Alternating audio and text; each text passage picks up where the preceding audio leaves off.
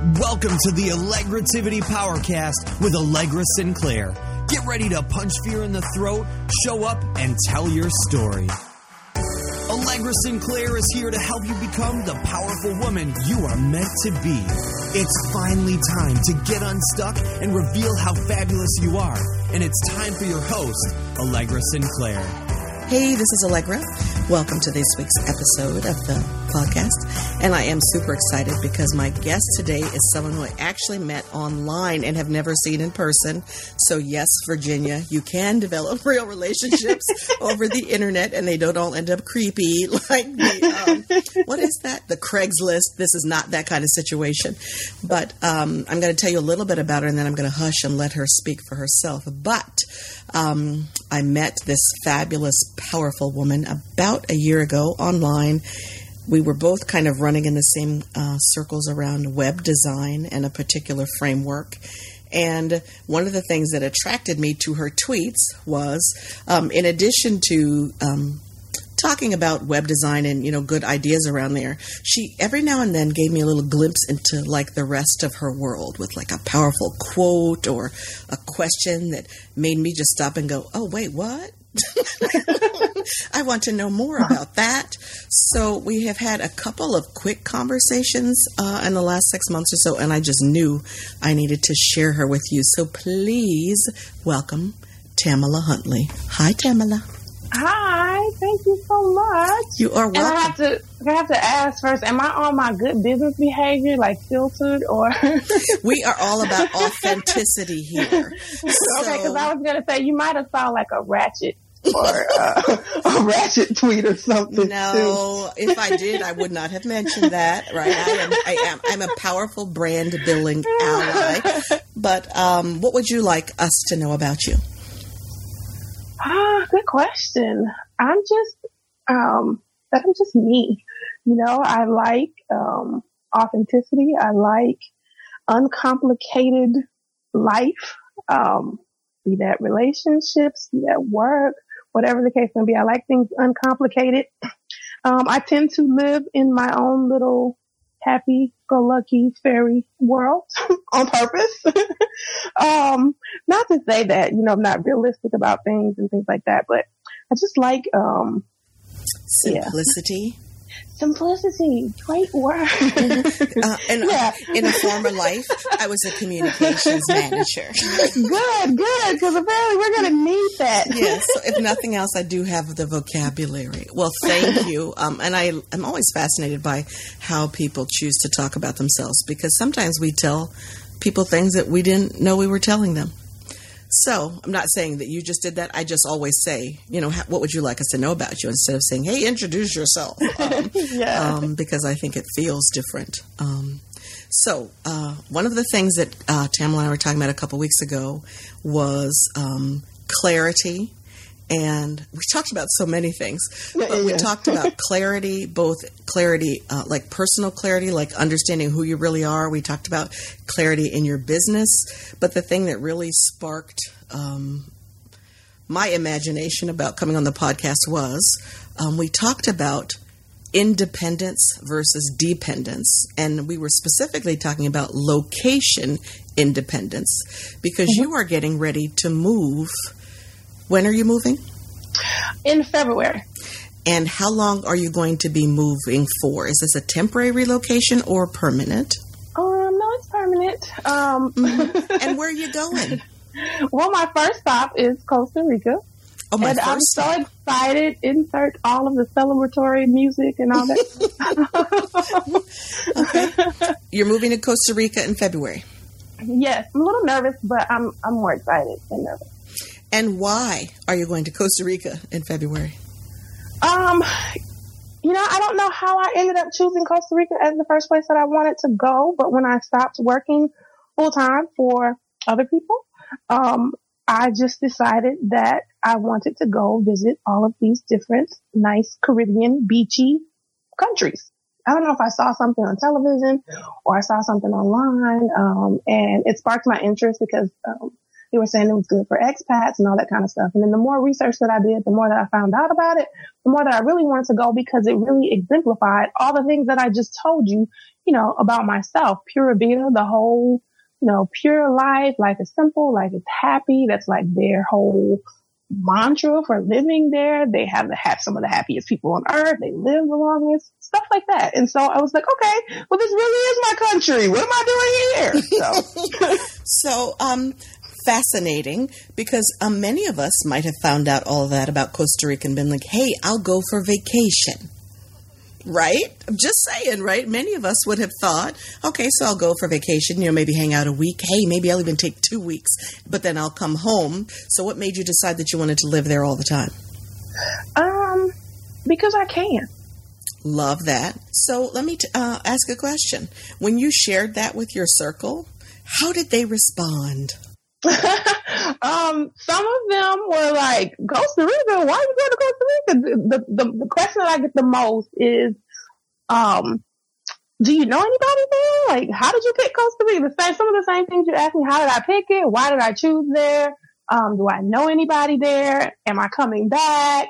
How long am I staying? All this kind of stuff. So, um, but for the mo, pretty much the, for the most part, everybody's, um, been supportive. But then I don't surround myself with people who most of the people I surround myself with are big dreamers as well. And so, you know, they're pretty supportive.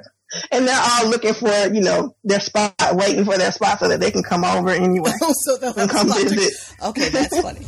Now, when you say you surround yourself with people who are big dreamers as well, I love that. That's so tweetable, surrounding yourself with big dreamers.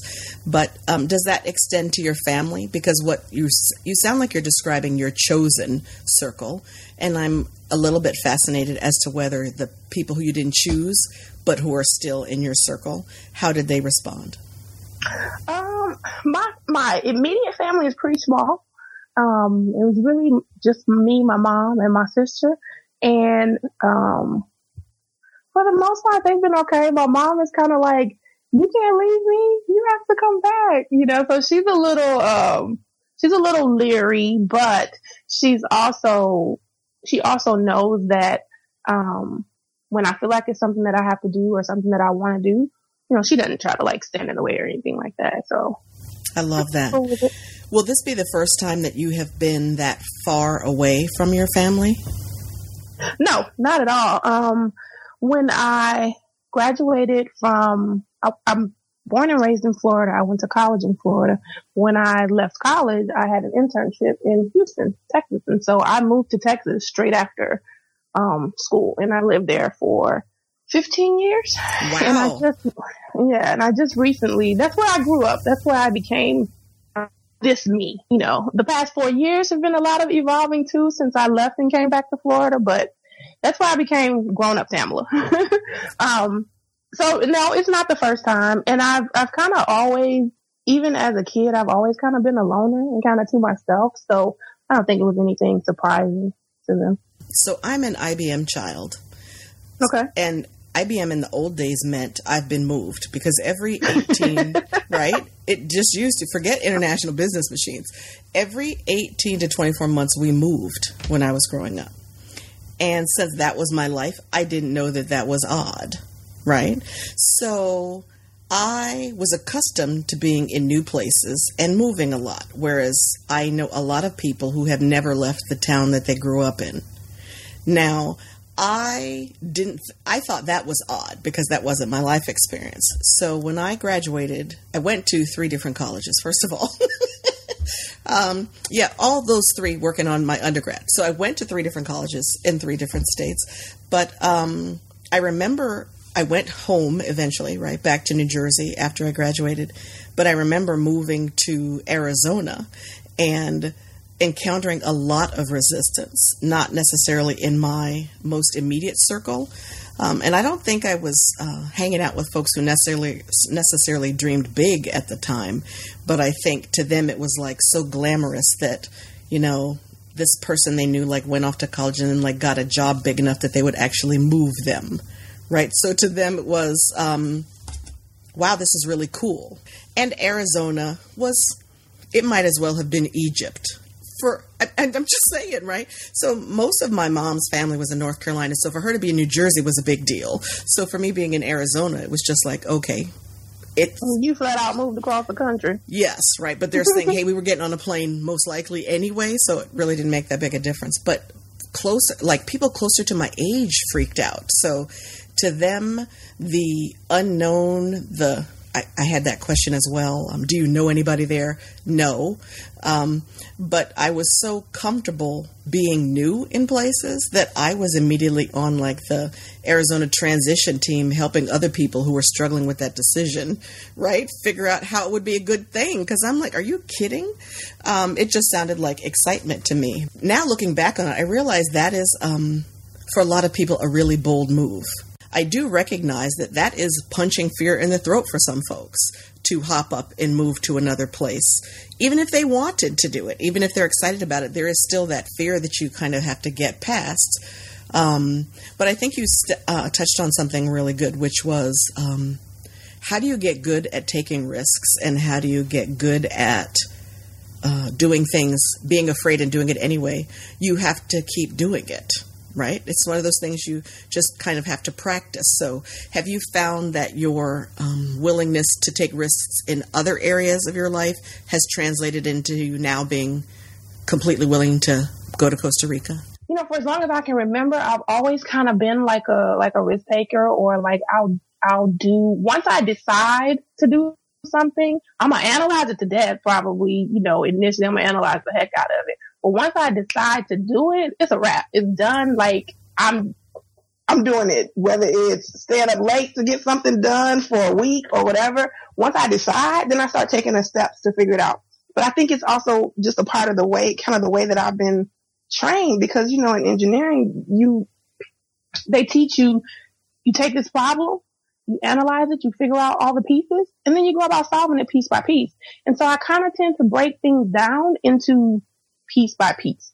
And it's funny because even still, like I still have moments where um, I have to remind myself to not give in to fear. And there are some areas where I totally don't, um, I don't do well with that. Um, but most of the time, I just kind of like, I'm just kind of like, okay, what's the worst that can happen? What's the best that can happen? And it's funny because there are still little things that make me nervous. Like when I, when I first um, decided I was going to go, I was happy and all this stuff. And it's actually four years in the making.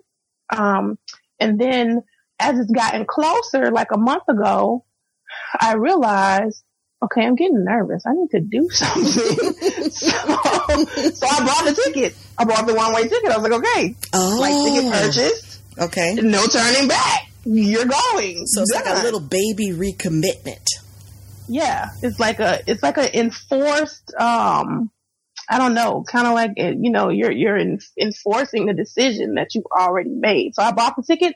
I posted it on my Facebook, and I was like, "It's officially official, done." And wow. so that, and then and then other people's excitement about it also helped to make it even more exciting and, you know, to dull the nerves and that kind of stuff all over again. And then I just realized you've done it before. So, it, I mean, it's another country, but you've done it before. And if you don't like it, go somewhere else or, you know, fly somewhere else. It's only two and a half hours away. There is so much good stuff in that. So, one, um, I love that, right? So, you recommitted in a very visible way and in a way that held you accountable to others. So, sometimes we'll say we're going to take a big risk, and it's like the best kept secret in the world, right? Because if we don't tell anybody, then if we don't do it, nobody can say, hey, weren't you going to do X? Remember that thing you said you were going to do? Because if we don't tell them, then they can't check us on whether or not we did it. But the second piece of that was you said people's excitement helped reinforce your commitment. And I'm going to suggest there were people who weren't as excited, but it didn't matter. So I think one of the things is, and I don't know if this is um, a condition that comes along with ovaries, but sometimes we want so badly for other people to kind of co sign our decision that if they don't, it's devastating. And I love that you are living out that if other people are excited, that's great. And if they're not, that's okay too. because your vision and your dream is different. So why would you expect someone else to see with your glasses, right? Everybody's prescription is different. Exactly. And it took me a long time to finally become comfortable with, you know, who I am and what I like to do, what I don't like to do, you know, um, what makes me happy. Like, like I said, I'm simple. Simple things make me happy. Like I don't have to have a lot of things. I don't have to, you know, constantly be doing a lot of things and all that stuff. And I'm okay with that. Like I'm finally okay with the fact that I can just sit on the beach with a book and be happy. Like, you know, some people may find that boring. Some people may find that, you know, like I post a lot of pictures about the beach. It's an integral part of my life and who I am. And I'm finally okay with that. Like picking up and moving to Costa Rica with, I'm trying to get my stuff down to maybe like three suitcases max. I'm okay with that. Like totally okay. And so I think it takes a lot of learning, a lot of, I don't know, it's just, it's, it's just, you know, processing through life and processing through different experiences to finally become okay with who you are. You said earlier that you were reminding yourself of past successes because you were saying to yourself that as you kind of experience some nerves about the move that you uh, remind yourself hey you've done this before. You got this right? And if you get down there and you don't like it then you can make a different decision but as part of that you said that in some areas this kind of willingness to take risks is really showing up and in others not so much so i kind of wanted to poke a little not in a personal way but are there specific areas where fear is stronger than others, not the specific fear. I'm not Dr. Phil. But for instance, are there specific zones where you're like, okay, so I'm kicking butt with the fear thing over here, and over here, my confidence is still taking a beating? I'm reading this book called The, the Big Leap. And he talks about your upper limit and, you know, when you have a upper limit problem and that upper limit is you get yourself, you know, things are going great, life is good, and you get to this upper limit where then you start thinking, okay, what's going to go wrong? Or, you know, what bad thing is going to happen? Or can I really be this happy? Like, is this really okay? um, there are sometimes when I deal with that as it relates to um, business and just the lifestyle that I've chosen because seeing, you know, seeing other people not necessarily live the life that they want or that they've expressed that they want or that you know that they want. So what I heard was there are a couple of areas that you said that um, you still deal with fears, and one of them is around upper limits that you're reading about in this book called The Big Leap. So the upper limit is that about finance or how it is that you work? No, the upper limit is just in general anything um, as it relates to when things are going good, whether it's in a relationship, whether it's finance, whether it's business, whatever the case may be, it's great. And then you have this upper limit where, okay, this is going great. How am I going, not that you consciously say this to yourself, but your subconscious acts on this. How can I sabotage this? You know, so it becomes, it becomes self-sabotaging. Um, and so as it relates to business, there are some things where I where I kind of do that because I'll sit on something or like I have this idea of things that I want to do and then the fear of well what will people think if I and it's so, it's going to sound contradictory in, in a second but um, we're women we don't have to I'm sorry that's just I know that comes with ovaries. Some of this other stuff, I'm not sure where it came from, but we absolutely are. Con- we are a study in contrast, but it, we're just so pretty and so cute while we're doing it. Right? It's it's worth it. Um, right. So we are a study in contrast. So while I'm cool with who I am and, and, you know, knowing, having clarity about where I want to go and the things that I want to do, at the same time, there are these instances, especially in business, where even though I've been doing this, like building websites and um, doing online business and all this stuff since 1998, probably 19, late December 1997, um, there's still times where I question what I know and how much I know and who am I to teach this to somebody? And, you know, there are a thousand, ten thousand people out here teaching the same thing or showing people the same thing. What do you have that's different? Why will people listen to you and all this stuff? When the reality is every day people are listening to me every day. My clients are asking me questions and I'm answering questions on the same stuff every single day. But it's this weird mind thing where you have this upper limit or these, you know, mindset issues that you have to get past. And so that's one of the areas where, um, sometimes I have to deal with fear and sometimes I'll procrastinate it, you know, and I won't go ahead and step out there. Although I did take a big leap this past week. So yay. So it's interesting because you're talking about kind of what you do for business and for work. So that's the first time you've mentioned it. So you develop websites and um, you develop websites for specific people. So who's a good target for you for a website? Um, my target is life and wellness coaches, and I really kind of just came to the conclusion that that was the best niche for me because I resisted having a niche for a lot since 1998.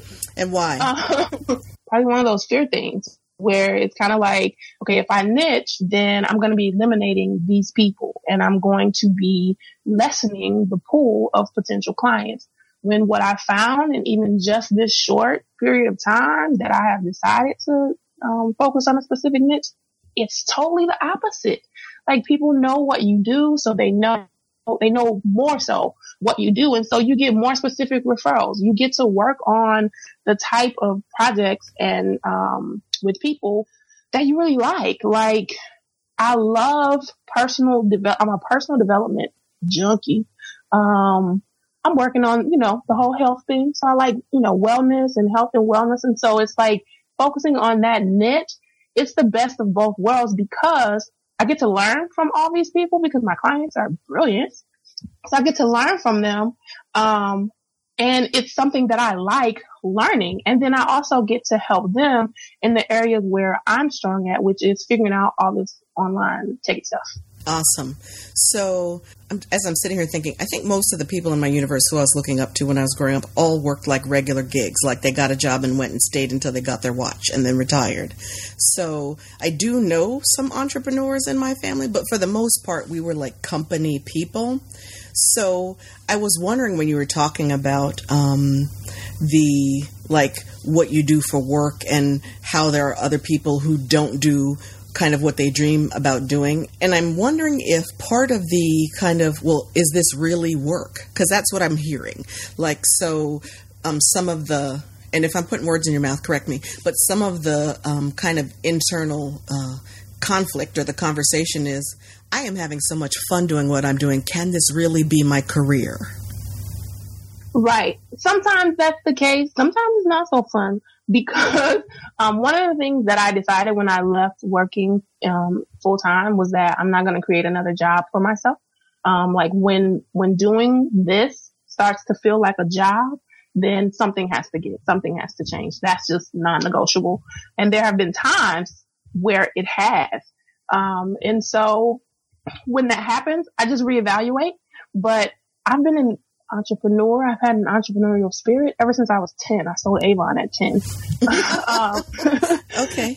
Which, which was pretty much the equivalent of giving my mom the book for her to take to work with her. that like living your dream job, like you just can't wait to get up and go do it thing, sometimes feels like it's for other people. So I just wondered if there was any of that because I think that we go through the lessons that we go through to prepare for where we're supposed to end up. So I don't know if Costa Rica is the location, and guess what? I don't have to know that. you do, right? That's not my work. But if you were doing another job, like a full time engineering job, you couldn't be embarking on this journey. I mean, I don't know about where you worked as an engineer, but I'm pretty sure most of those places wouldn't let you just decide to hop up and go do it from Costa Rica on the schedule that you set. Am I right about that? No, no, that's absolutely right. And when I actually, when I left working full time, I was working full time in ministry. So I worked at Texas Instruments for about seven years as an engineer. Then I worked, um, had a little in between time. Then I worked in full time ministry for six years. And then I decided that I'm going to be 40 in four years. That was four years ago. I'm going to be 40 in four years. And there's just some stuff that I want to do. You decided that you were going to be 40 in four years, four years ago, or you're going to be 40 four years, I mean, from now? No, I'm going to be 40 in, what's today? The, 20, the 13th? October. I'm going to be 40 in 15 days from now. oh, I'm going to say, welcome to 40. It's fabulous. I'm over 40 girl, please. I'm okay. So I'm excited now. I was not excited when it happened, but that's a whole other podcast. So you were working as an engineer, then you worked full time in ministry, and then you said, "Hey, I want to make some shifts into how I'm living because time is passing and this isn't how I want to spend most of my time. Yes. And, you know, being the person who studies personal development like I do and all this kind of stuff, I've wanted to have a certain, to live a certain way for a long time. And it was just about finally having the guts and the getting past that fear, punching fear in the throat to say, okay, let's do it. Um, and that's just kind of where I, where I, where I was. And once you have the taste of it though, it's like there's no going back. Like if I had to work on somebody's job right now, I I don't know how I would do that. Like um, thank God I don't. When you decide, there's a lot of things that that go with that decision, right? Like everybody's not everybody doesn't want to um I'm not saying that you have to live with less in order to pursue your dream. That's not what I'm saying at all. But um, everybody doesn't have the desire to not have a house, to not have, um, like to go to another country, not have a house, not have a car, not have certain things. And that's not to say that once you get to the other country, you can't get those things. I'm just being kind of general, but everybody doesn't have that same desire or, you know, that same dream to want to do that. And so I guess it's just a matter of what figuring out what you want to do and how you want to do it. But most people or a lot of people always say, you know, I wish I could do that or I wish I could do this. And I just kind of got to the point where I was like, okay, well, why aren't you? Is what I asked myself, you know, why aren't you doing it?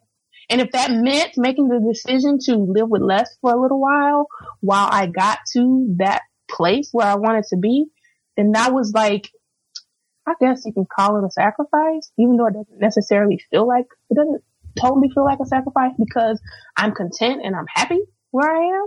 Um, it may not be perfect, but it's perfect for me. I don't think you have to put on ashes to sacrifice, right? I think it's how you look at it because sometimes the sacrifice feels like, okay, I can't believe I can't have ice cream every day, right?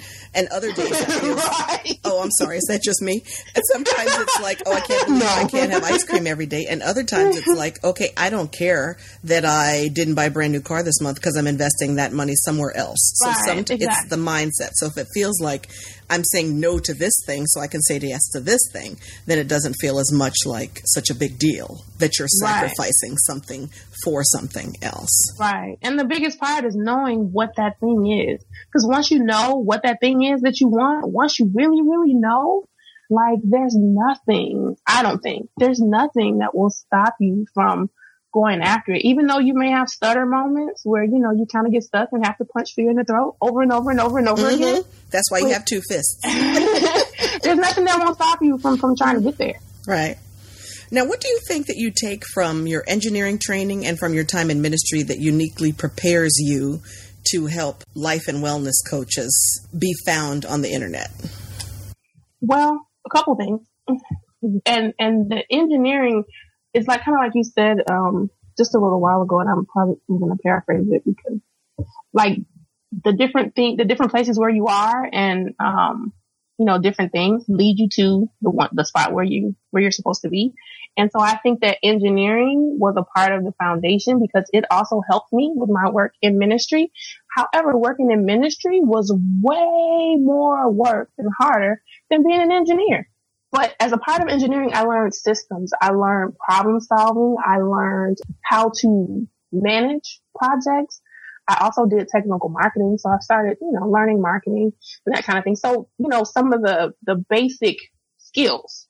And then working in ministry, I honed all of that. I used all of that and then some.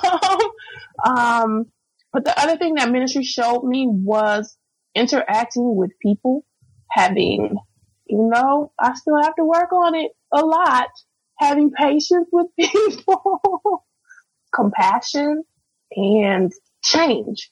Like, because in engineering, it's either black or white most of the time. There's no gray. In ministry, there's a lot of gray. And do you find there's a lot of gray in figuring out how to tell your story online? Oh, absolutely. Because you have to be, you have, you also have to be willing to, um, to kind of go with the curves, you know, like you test something out, it doesn't work, then you try something different. You know, you have the systems, you have the, the processes and plans and stuff in place, but it doesn't always work. And you have to be willing to adjust and make mid course corrections. And that was one of the hardest parts, but one of the hardest things I had to learn when I first started working in ministry was mid course corrections because you know, we decide on something, we decide on a plan of action and I'd be like ready to go. And then you come in the next day and it's like, oh, we're doing something different. And I'm like, what?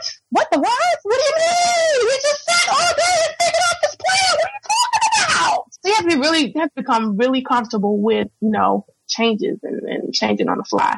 And that's like anti-engineer, right? Well, I worked with a lot of engineers, but I never really understood what it was that they did right? It wasn't that I didn't have an appreciation for it. I just didn't understand it, hadn't seen it up close and personal.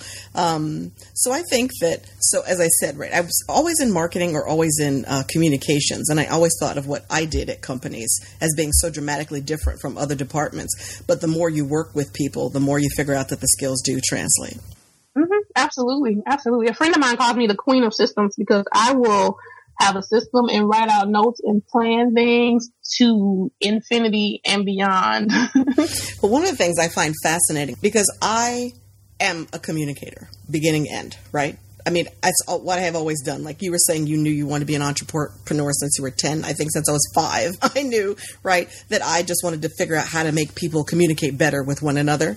But, um, one of the things that I think is fascinating is when people think about online, they want it to just be one thing. They want to learn one thing and then have it be that and never change, even though that's not how we market anywhere else. Right? So, you know, when I tell people, you know, um, you have to show up and tell your story, and they're like, well, show up where? Okay, that depends. It's a good question, right? And I'm like, well, that depends. Who are you talking to? Because you want to show up where they are. right? You don't want to try to build something and make everybody come where you are. You need to go where they are and then be noticeable. So where the where you show up is different for everyone, right?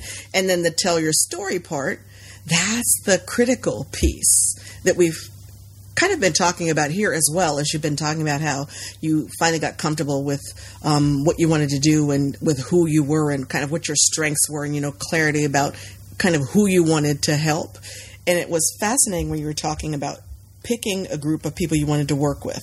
When I was younger and I would think about a business, to me, the broader the business was, and this was before I learned, right? So the broader my business model, the better, because I never wanted to think about turning away money. And a couple of weeks ago, I was talking about people who are so talented that they don't necessarily get a lot done because there are so many things that they could do right? So if you're good at six things, man, my heart goes out to you because you don't know which of those six to do.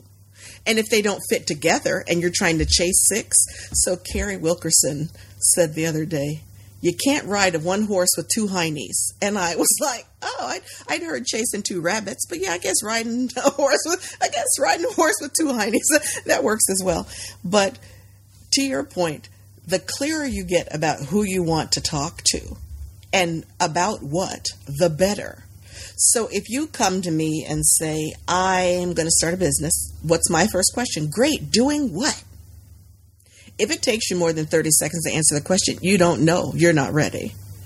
You aren't. Because if your business, if you say that your market is everybody, you don't have a market. Because real, let's be real, even Walmart can't market to everybody and they have money. I mean, un, I'm not saying unlimited, but you know what I mean? You have to know who you're talking to, and it can't be everybody, and it shouldn't be everybody. But we're afraid that the universe isn't abundant enough with that one thing that we've decided that that won't work. But as you said, what you have found is it does work. Because if I know that you create websites for wellness professionals, it's so much easier for me to find connections as I go about my life that make sense for you. Or if you just say, "Oh, I um, cre- I help small businesses market online," I don't know what to do with that necessarily. Right, because which small business and and then you end up getting a lot of you end up getting a lot of, of projects that don't hold um, meaning for you, and sometimes you're like a deer in headlights because it's like, okay, do I take this or not? Or because once I learned that all money is not good money, mm. and once I learned the power of There's another saying, tweetable. All money is not good money. Um, and once I learned the power of saying no, and and being okay with saying no. Like I'm real good at it now. Like I probably some people say they have problems saying no. I think I have problems saying yes. but once I learned the power of saying no, um, it's like it opens up a whole new world for you. And I was actually thinking um, today about this blog post that I was thinking about writing because I'm working on that, like writing more blog posts. But I was thinking about this one, and, and the thought that came to my mind was two of the most major shifts in my business came because of one little word. And the word is focus. Um, the first time I was coaching with, um, Sandi Krakowski and we were doing like a WordPress experts course. And one of the things that she told us and kind of like drilled into us was focus. Like I can do a whole lot of things. That's just thank God by nature. I just I'm I'm technically inclined. I can figure things out. You know, when I was younger, I was always rigging stuff with my granddad, figuring out uh putting together bicycles, VCRs, all that kind of stuff, even as a little kid. So I've just always been inclined to figure things out. And so I can do a lot of stuff.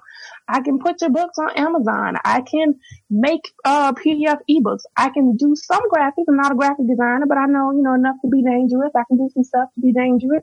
Um, so there's all these things that I could do. And I was trying to do them all and I was not being successful at hardly any of them. Like, I don't really have any clients. I had some here and there, but not a lot. And so once I decided to focus on, okay, this is who I am. I do WordPress websites. That's it. That's what I do.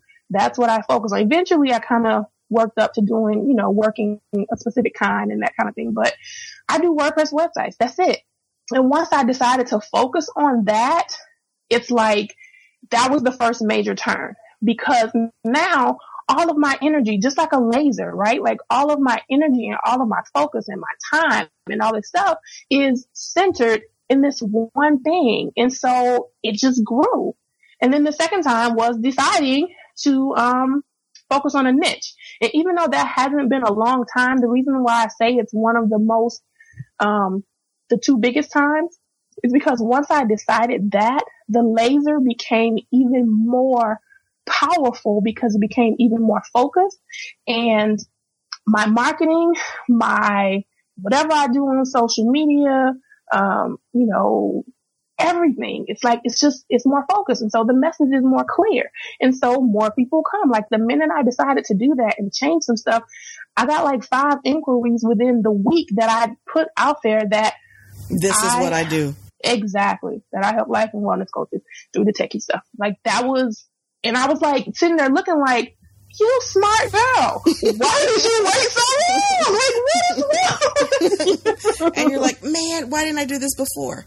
So yeah. I have that same conversation with myself. Oh man, why did I do that before? But almost immediately, I am so I am coachable. Right? I don't know everything, mm-hmm. but I am super coachable. So yep. I still have that thought. Why didn't you do this before? But immediately I think to myself, because I wasn't ready then. Yes. That wasn't my that it was not time for that lesson for me sometimes you have to get the same lesson more than one time. And I'm one of those people. Repetition is my best friend, right? I'm not the kind of person who will actually I am kind of so not like Sheldon on Big Bang Theory. I don't have like an eidetic memory, but once I've heard something, it's kind of in the file cabinet. And I can access it if I want to, but it moves closer to the front of the file cabinet if I hear it more than one time. So, one of the things that I have loved, as you have kind of talked about your journey, is taking the time to try stuff and figure out who you are and then just fully embracing that.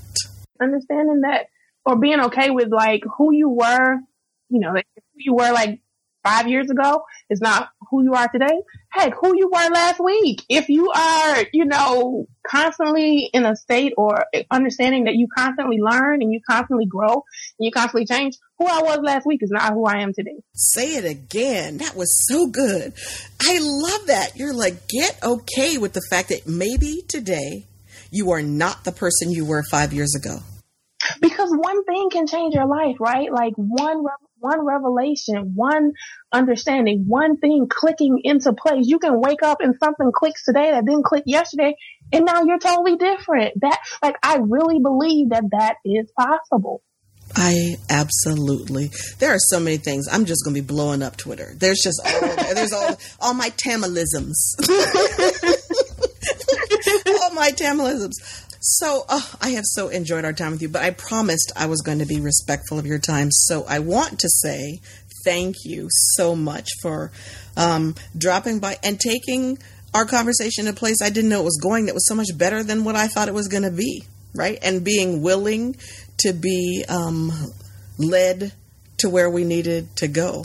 Because I think the there were so many lessons around punching fear in the throat and doing it anyway, and like the clarity and the magic that comes from like really figuring out who you are. And I think the real power of your story for me was we hear these stories like about people who are like famous who we can't touch, who don't seem quite real. But it's so much more powerful for me when I hear a story of like a real person, a like kind, a like me kind of person, right? Who's modeling something that I'm like, oh, okay, so, um, I'm trying to think of a famous person. Okay, Angela Bassett did so and so. Well, I am no Angela Bassett, right? Or, um, oh my gosh, did you see what, um, uh, what's the child's name who wrote Lean In? I can't think of her name. You know what I'm talking about. So, oh my gosh, oh, I just wish that there was like a lean in in me. And I'm like, well, there isn't a lean in me. There's a different book, right? Which is okay. But okay, so I'm not Sheryl. That's the person's name who wrote Lean In. See, it would come to me. So I'm not Sheryl Sandberg, right? And I'm not Angela Bassett. And I'm also not Tamala Huntley. But there is something in each of those people that I can take from to then become the better Allegra because I have seen it modeled by people who I couldn't touch and people who I can touch, you know, the closer folks, the the role models who you can get on Skype. exactly. And there will and there will always be there will always be like there'll always be an audience or there will always not even I don't want to say it like it um because in business there's an audience, but just in general, there will always be people who need what you have or who can find value in what you have. And that was the hardest lesson, has been the hard, one of the hardest lessons for me to learn is that there are always people who need what you have. Like I have, um, I have a person who she asked me, we met at uh, WordCamp in Miami and just until I got to WordCamp, I had never met her, had never even talked to her online. And we got there and I went up to take a picture with someone and she came up and she was like, can I take a picture with you? And I was like, huh? with me? Why you take a picture with me? But, okay. like, uh oh, who does she think I am? right, right. and she said, I know you might think this is weird, but I follow you online. Like I stalk you online. All the stuff that I would tell that, you know, I'm telling other people who I follow and stalk online and stuff. And she's saying this to me and I'm like, it was really an eye opener because there are people who need what you have, no matter how small or how insignificant you may think it is. And we became, um, we became friends and, you know, she asked me to like mentor her. To this day, it's still hard for me to say, you know, that I mentor somebody. I don't know why. I'll get over that eventually. Um, and she considers herself like a mentee t- of me to help her with her website business. She knows web design and she can, you know, she figures stuff out and does really well. Like she's really good. And once I decided on what niche I wanted, like I started sending people to her, the ones that were not within the niche, the ones I said no to, right. Um, but it's, it was, it was hard for me to, to accept that, okay, somebody sees me in this light. And one of the things that it helped me to understand and to see, and this is what I was going to say, thank you for inviting me because especially as an, um, when you call it like a freelancer, a person working from home and um, working alone, you kind of tend to work and live in vacuum. And so this pushes me out of my comfort zone. Like it snatches me out of my comfort zone because I would be very content to just sit here, do my work, you know, kind of hide in the shadows and that kind of thing and be okay with it. And it pushes me to share your brownies with the world. You have these brownies. I'm like, man, I've been hoarding my brownies since 1998. I had never heard that before. But share your brownies? Okay. In any case, I just was saying, you know, this pushes me past my comfort zone. Things like that pushes you past your, past your comfort zone because you don't realize that there are people out there who need exactly what you have. There are people out there who, you know, who you can help even at just the level of where, right, you, are. where you are. And that's great. And to me, that's what success really is. Like I have two favorite favorites of all time quotes. One of my favorite quotes is Maya Angelou, and I'm gonna get it, even though it's my favorite quote, quote, I paraphrase it, but you know, success is liking who you are, um, what you do and how you do it. Like that is so powerful to me because you don't have to live by somebody else's definition of success. It's how you define it for yourself and what success means to you. And when you really figure out what that means to you, that's when you really start to accelerate towards whatever that success is for you. And then the other one is, you know, that the only thing standing between us and our dreams is the lies that we tell ourselves. And so I constantly ask myself, okay, you're scared to do this or you're nervous or you're, you know, there's fear. What lie are you telling yourself? You know, what are you, what are you thinking about this or the stories, not the lies, but the stories that you tell yourself. So what story are you telling yourself about this that's stopping you from, you know, going forward? And so anyway, all of that to say thank you because this really pushed me past my comfort zone because, you know, I'm used to, I like sitting in my little office and working behind the scenes. well, we're glad you raised your head up and that you came out of your office. If people want more Tamala, where can they get it? Um, easy. TamalaHuntley.com. And I will include a link to that in the show notes. And do you want to give your Twitter handle as well? It's Tamala M. Huntley. There's that whole simple thing, right? Everything is either Tamala M. Huntley or Tamala Huntley. Awesome.